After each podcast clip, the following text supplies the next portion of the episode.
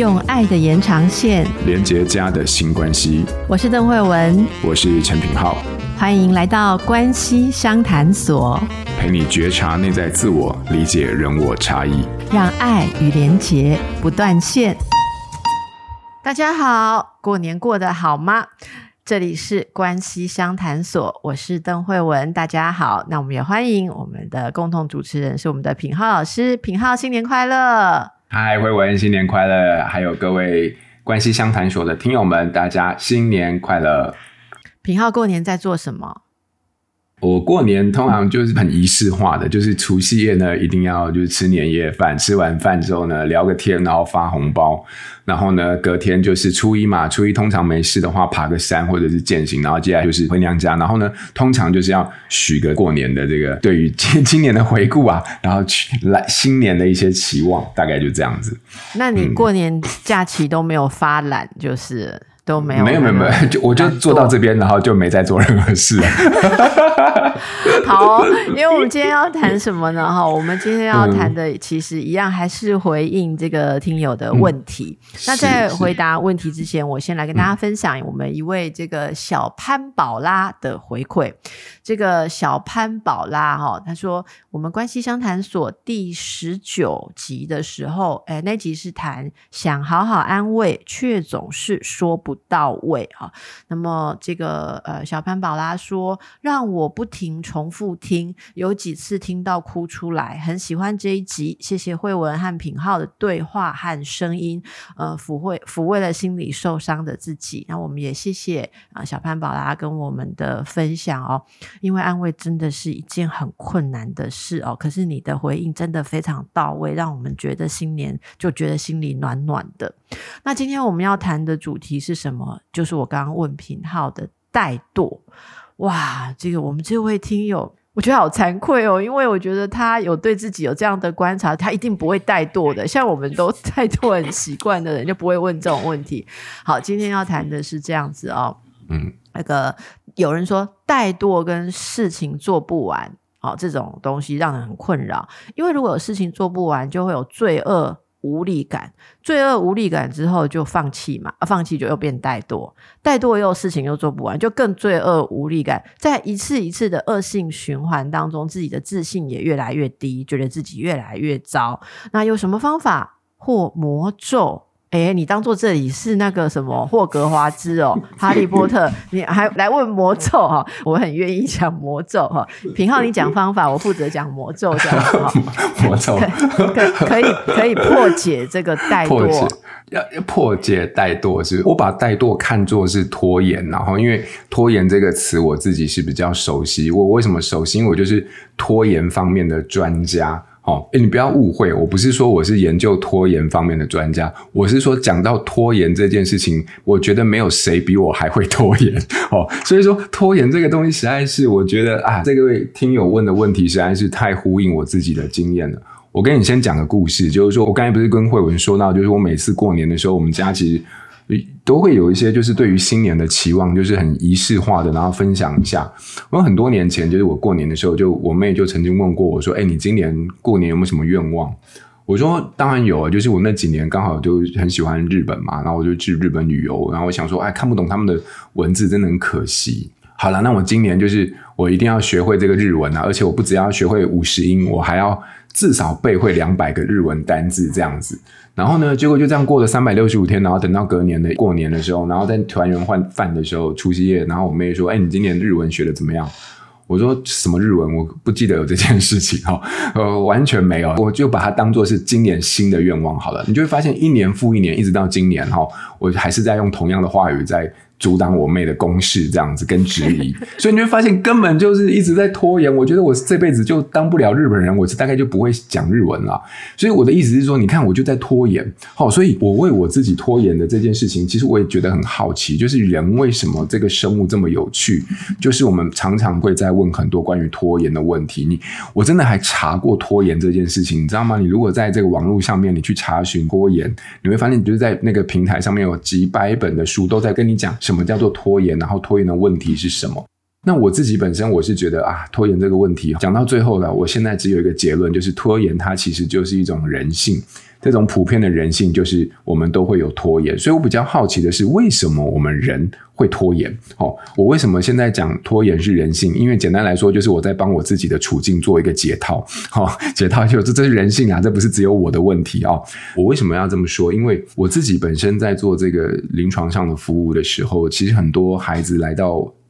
呃，我们治疗所啊，我们在会谈，然后谈学习，谈人际，然后谈家庭，往往谈到很多东西，到最后我都会发现，人好像讲到学习就会拖延，然后讲到我们的一些处境要去面对，然后就会拖延。好，然后所以常常会让我觉得，诶，我们在治疗当中好像没有一些进展。哦，那这个拖延这件事情，我就觉得很好奇，究竟我们人为什么要拖延？然后呢，你会发现哦，我为了解决拖延这个问题，我把它当作是一个还蛮严肃的课题去研究。好，然后我在找拖延相关的书的时候呢，我早期在找的时候，全部你知道，只要讲到拖延的关键字，后面他会接到的书，全部都是跟什么时间管理、这个、人生管理、哦、目标规划，叭叭叭就讲很多。然后他开始我买回来看，哇，每一本就就说你这个计划要怎么进行、哦、要怎么去设定你的计划，然后你要怎么执行等等等。结果讲到后面，我发现这些技术性的东西，基本上在临床上面并没有办法帮助我自己，或者是帮助我的孩子去真正解决他们拖延的问题。于是这么多年下来，我慢慢的得到一个结论，就是人在面对拖延这个问题的时候，你知道，不管是刚刚就是听友说的怠惰，或者是拖延这个东西啊，本质上我觉得啦，我觉得大部分的时候，它其实都是一个情绪的议题，而不是一个时间管理上面的一个课题。什么意思？因为你会发现，那些真正你想做的事情，你很少在拖延的。可是面对人生每一份你该承担的责任的时候，基本上我们都会拖延。所以说，你会发现，你谈恋爱的时候不拖延，你追剧的时候不拖延，你就倒垃圾的时候拖延，洗便当的时候拖延，对不对？所以那个背后其实是你喜欢的跟你要该承担的两个不一样。可是我后来我自己做一个简单的小结哦，就是说我刚刚不是说到，就是拖延背后其实有时候是我们情绪的议题吗？那我自己这几年，我其实在实务上面跟孩子的互动，我发现有几种拖延的模式，这背后反映出的几种不一样的我们情绪的或者是我们各自的议题。比如说我最常看到的一种拖延，其实就是说我们很在意别人的评价，因为很在意别人对我表现的评价，所以呢，我拖延。为什么？因为我很担心我一旦做了之后呢，我做的不好，那这件事情又会让我得到负面的评价。所以你会发现，有时候过度在意别人的评价这件事情，后面反映出的是我我觉得啦，我自己啦，可能有时候就是诶，我的自尊或者是我的自信处在一个相对比较低落或者是不那么稳定的状态，所以对于这个东西我想拖延，因为拖延是帮助我暂时可以逃避别人的评价，这是第一个。那第二个就是我发现有些时候有些孩子过得蛮辛苦的，这个辛苦的原因也他也拖延哦，但是他的辛苦的点就在于说，他觉得他要拖延，因为他一旦做的时候，他就要把它做到很好，要做到非常好，所以他没有办法忍受自己是做不好的。所以一旦他当他觉得这件事情我没有办法做到我想象的那么好的时候，我这个状态心情我很难消化，我先把它放到一边去、哦、所以你会发现有时候是反而是那种对于目标过度异常坚持完美的状态的时候，会让自己试着先把它拖延一下，因为他没办法接受这种标准下做出不完美的自己。那还有一种拖延，我觉得这个拖延是很隐微，但是在青春期的孩子里面其实可以观察一下，就是说有一些孩子他其实是透过拖延来掌控在亲子关系里面的权利、哦、什么意思、嗯、就是说我从三年级就跟你说了，回来第一件事情把书包放下来，把便当盒拿出来去洗，洗到现在你都九年级了，你便当盒还给我忘记带。你知道有时候家长对于孩子的这种责骂会是在这种生活细节的管理，可是殊不知啊，有些时候是孩子就是知道透过这个东西可以掌控你的情绪，所以他就故意不做这些事情来让你生气。因为当你能够因为我的行为而生气，而不是我做错，而是我故意的时候，我才在这个关系里面找到某一种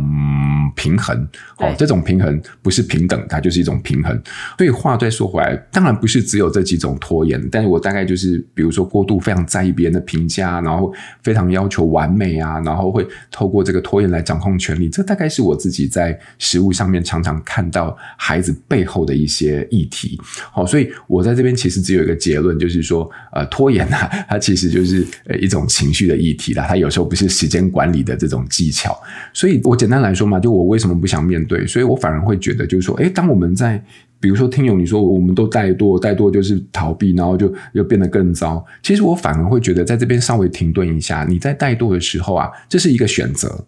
可是你可能基于某一些选择，或许我们可以试着问问看，就是说为什么我这个地方我不想面对哦，我甚至就是还摆烂，对不对？那为什么摆烂这样子？因为我可能很担心，我一旦真的认真去做的时候，但是我的认真居然没有办法得到对等的结果，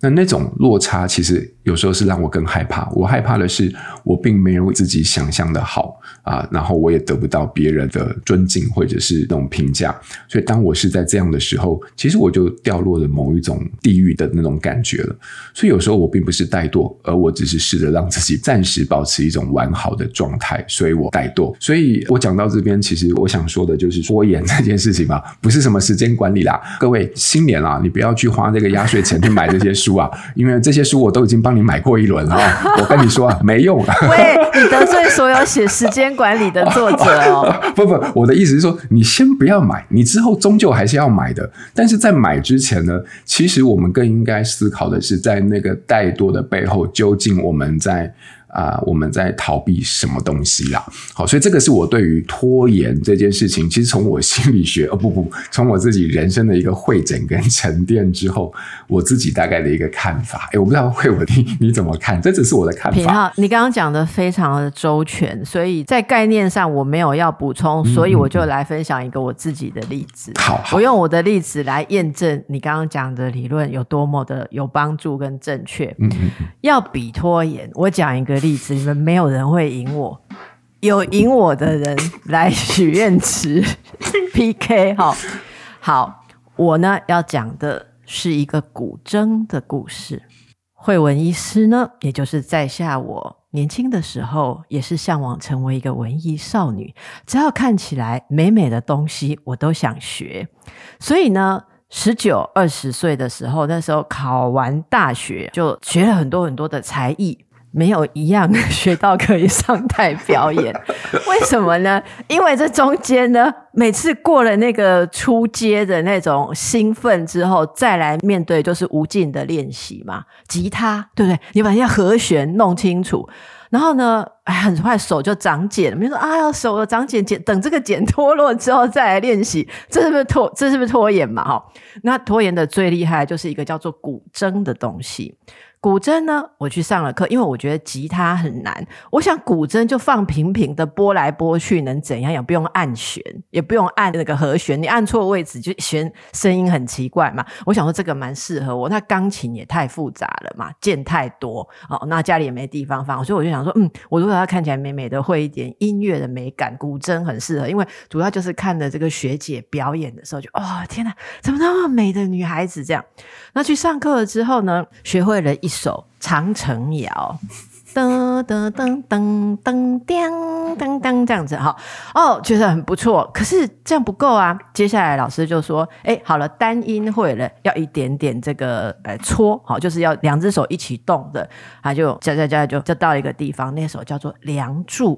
你知道吗？《梁祝》协奏曲其实有古筝谱的，我就在十九岁的时候卡在《梁祝》，梁山伯没有取到祝英台，慧文也没有学好古筝，就卡在梁祝。那个梁祝的谱呢，就放在我的古筝的谱架上，那个古筝一放，我告诉你们，我没有夸张，三十年，三十年哦。为什么呢？因为我结婚后来就是住不一样的地方的，我年轻时候的老家还在啊，他就一直放在那边盖一块布啊，布脏了我妈就拿去洗一洗，再来帮我盖着。可是那个布呢，就从白的变黄的，变有点黑黑到有点生勾绿绿的，就是梁祝就在那里。可是你知道吗？我一直都觉得等我有空我要回去学。例如说我那时候我考完医师国考之后我要去学，结果就当住院医师就很忙，我想等我不用值班了我去学，然后等我考过精神科专科医师我就去，等我离开台大医院医学中心我到比较凉的地方、呃、等我开诊所啊，开诊所什么，等我诊所收掉啊，等我先拼拼看会不会生小孩，等我生了小孩，反正等我小孩上学，反正一直等等等，我就一直想要回去学古筝。可是为什么等到五十岁的时候，为什么我现在又开始上古筝课？你知道吗？为什么？我我今天有这样告诉大家，也是逼迫我自己不要过年以后又不去上课，因为我我刚开始上，原因你们绝对想不到。有一天我经过我家楼下的时候，看到我们邻居把一台古筝当作废弃物放在那里，就是等环保局要来收垃圾的那个点。然后我一看说，哇，这个东西我认得，然后我就过去。哎，就在路边看没什么人，我就把它叮叮叮叮叮叮叮，每一根弦都是好的。我不知道为什么就突然启动了一种情感，然后我就跑去管理员那边问说：“哎，请问那个古筝是我们社区的人丢的吗？”他说：“对对对，那是人家不要的，已经联络环保局。”我说：“那我可以拿走吗？”他说：“当然可以啊，那就叫环保局不要来了。就是你有你要拿走，人家非常的高兴。”所以我就把它搬回家。然后搬回家之后，我才我就觉得说不行。一定是我这个拖延已久的愿望啊，被老天听到了，看到他告诉我说不要再拖下去，所以他都把古筝送来我住的地方了，我都不回去娘家拿，他还把古筝送来我的地方了，怎么办？那一刻我就马上没有拖延，那一天我把它擦干净，确定它是好的，第二天我就预约老师上课了。我就上网找了一个最符合我心目中的那种形象的老师，然后跟他联络，然后老师就帮我上课，都没有嫌弃我哆来咪发嗦都搞不清楚，很温柔的老师。然后我现在就开始上课。哎，品皓，我我还解释不出来这种事情。我妹妹说她不太能了解为什么捡到古筝就要上古筝。我说好，品皓，你刚刚讲的就解释了我的东西。嗯、拖延那三十年是情绪问题。嗯，可是。当你感觉到那个东西来到你的生命中，其实我跟你讲，我经过路上大概也许不是第一次看到人家丢了古筝，可是为什么那一天我就想要把它捡起来？我觉得那是一种你自己可能某种东西 ready 而又发生了某种可以说服你的东西的时候，你就解开了情绪上的障碍，然后你想要为自己没有完成的梦想做一件事，所以他就突然打通了，前面三十年都不会通耶、欸然后他就突然间通了。我讲这个例子当然说不是为了搞笑，只是说让大家体会一下品皓讲的那个心理的过程，其实是我们每天深深的体验在经历的哦。我不认为人有真的什么拖延，拖延是假议题。我认为真正的议题是你有没有觉得整个天时地利人和让你可以去做一件事，然后你可以承受做那件事的时候的一种渺小感。我们在做会拖延的事情的时候，就像刚刚品皓讲的，因为你做的时候会感觉到自己不够完美，因为你还在学嘛，因为你不擅长，这种事你才会拖延。如果是你不用耗费任何的呃辛苦就追剧，真的很少人拖延。好，所以呃，我觉得如果说大家可以想一下，你生命中有没有这种事情，你曾经拖了，那没关系，只要你还没拖到三十年，都有希望可以重启，都不用太担心。只要你还没三十年，就继续哈，诶、哦，看是要吃麻辣，还是要吃火锅，继续过年给他躺着没有关系，总有一天你会起来的。是是，哇，慧文的故事实在太激励了。你看看，整整准备了三十年哦，那最终还是回到古筝的怀抱。我现在讲了，我现在讲了，我就不能不上课了，怎么办？欸、我跟你讲，我跟你讲，因为你刚刚后面提出的这个分享啊，然后又你又在 podcast 上面跟大家讲这件事情，我跟你讲，这就带到我们今天的最后一个角度，就是说如何解决拖延。那我刚才听你的故事的时候，其实是这样，就我觉得每个人都想要去迈向一个更美好或者是完好的自己，去追求那个心中的图像，或者是追求某种生命在这个体验过程当中的意义。只是大多数的时候我们基于各式各样的原因，嗯，不知道，就是说我们可能还没准备好。但有没有什么，如果真的我们要具体给一些建议，有没有什么样子可以解决拖延的方法？各位听众朋友，我诚心的跟你推荐刚刚就是慧文他所用的一个方法，他可能没有特别讲，但是呢他的形式上就是解决拖延目前公认最有效的方式。你知道什么方式吗？就是呢向很多人说出他想要做的事情，然后呢不是只有自己设定目标，而是把你的目标让越多人知道越好。因为当越多人知道的时候，他们就会成为一种督促你的一种心理的责任的压力的来源。我也是没有，你现在让我有点后悔我讲了，你给我好大的压力，这样会造成我拖延。没有没有没有关系，我们这个是节目示范，我自己讲我的我自己的例子啊。就我之前就是很喜欢慢跑，那个慢跑的那个过程当中啊，我本来想说，哎，你把自己丢到那个群体里面，然后你就是让大家跟着你，你你去参加一个慢跑的一个社团，然后大家跟你一起跑。可是你学古筝，你是要怎么把自己丢到一个学古筝的社团，对不对？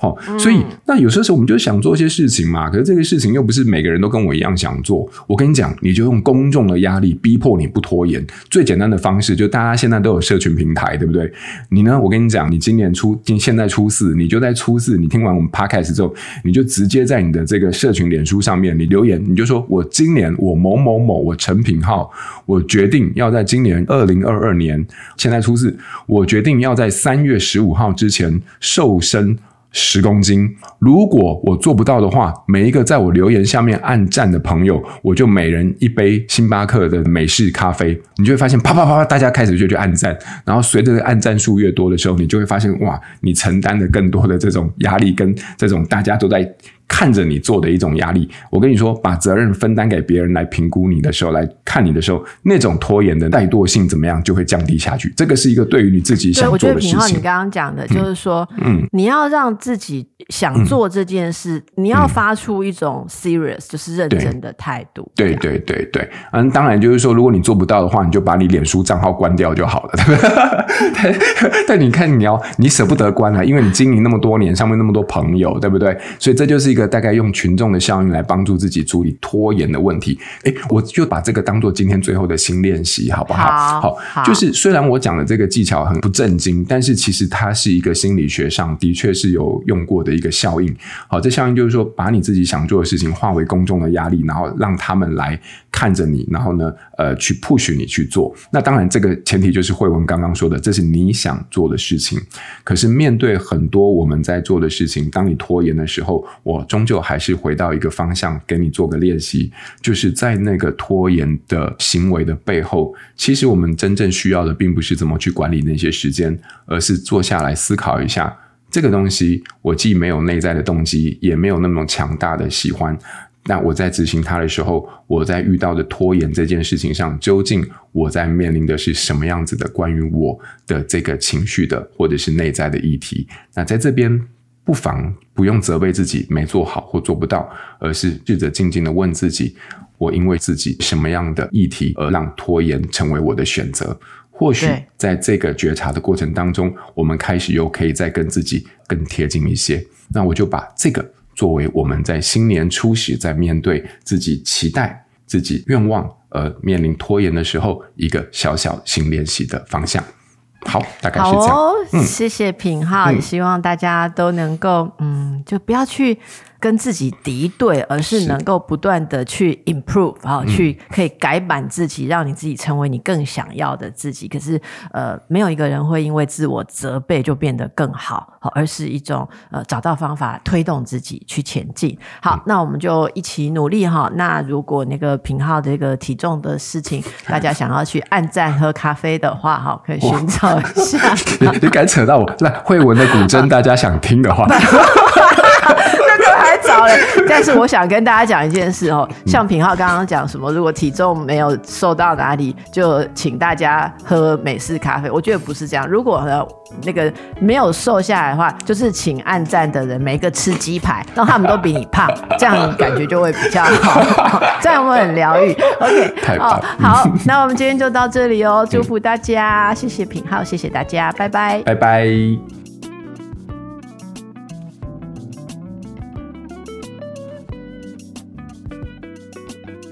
亲子天下 Podcast， 周二谈教育，周四聊生活，周五开启好关系。欢迎关注孩子教育教养的你，订阅收听。